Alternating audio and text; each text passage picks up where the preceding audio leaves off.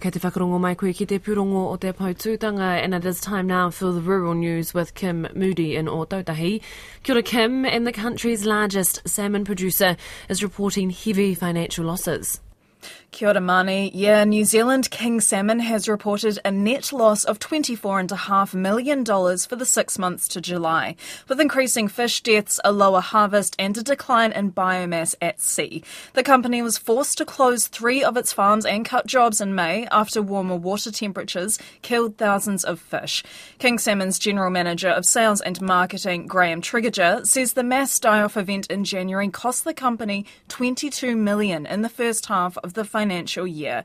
He says it's forced the company to rethink how they farm. We made a change to our farming model and have now uh, the farms through the warmer summer months uh, in the cooler waters of the Tory Channel.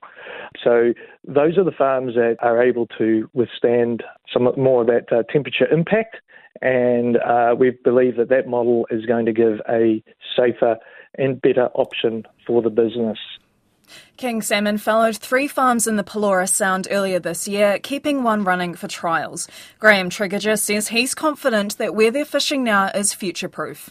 The Tory Channel in particular is um, does provide a, a, perfect set of conditions um, for raising salmon.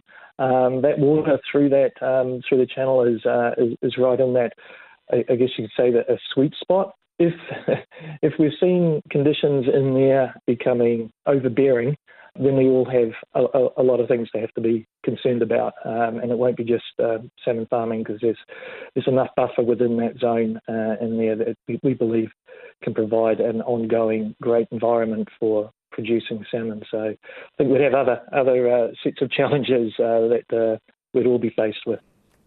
And Graham Tregidga says New Zealand king salmon is considering fishing in cooler parts of the country, but that's in its early stages.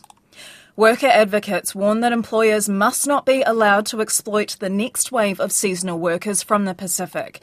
The government has raised the quota for the recognised seasonal employer scheme by 3,000 this summer, the biggest increase in over a decade. It has also ordered that employers must provide their workers with sick leave. Robert Pōpata from the Amalgamated Workers Union represented RSE workers in talks with the government about the scheme.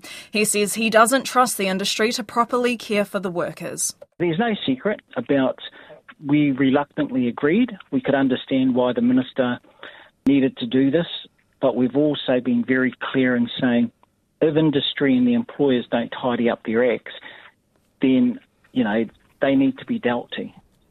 Mr. Pōpata wants employers shut out of the scheme if they break the rules. He says the system allows bad behaviour, like bunking lots of workers in one room.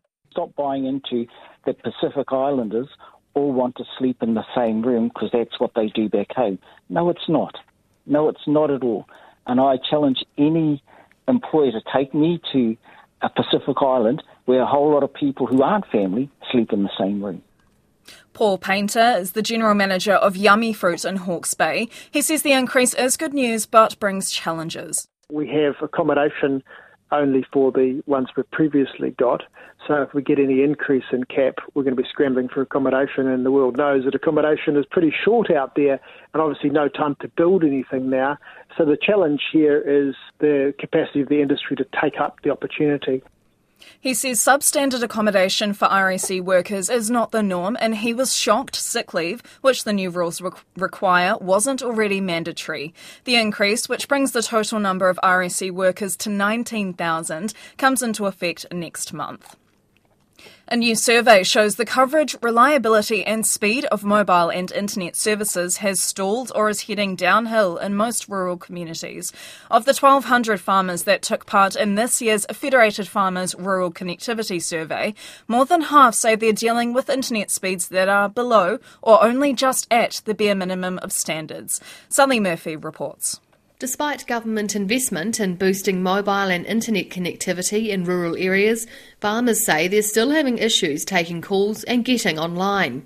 Nearly 69% of respondents say their calls are still dropping out on farm and they're unable to send and receive text messages when they have signal. And more rural residents say things are getting worse. A third of those surveyed reported their mobile connectivity has worsened over the past year. Federated Farmers spokesperson Richard McIntyre says that points to severe reliability issues. He says oversubscription and increasing demand on local network infrastructure has deteriorated the quality of internet and mobile connections in rural areas.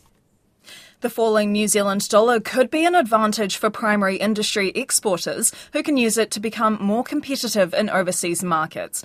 The Kiwi has fallen 2% in the past week and is down 17% for the year as it's caught in the crossfire of high inflation, rising interest rates, and global economic uncertainty.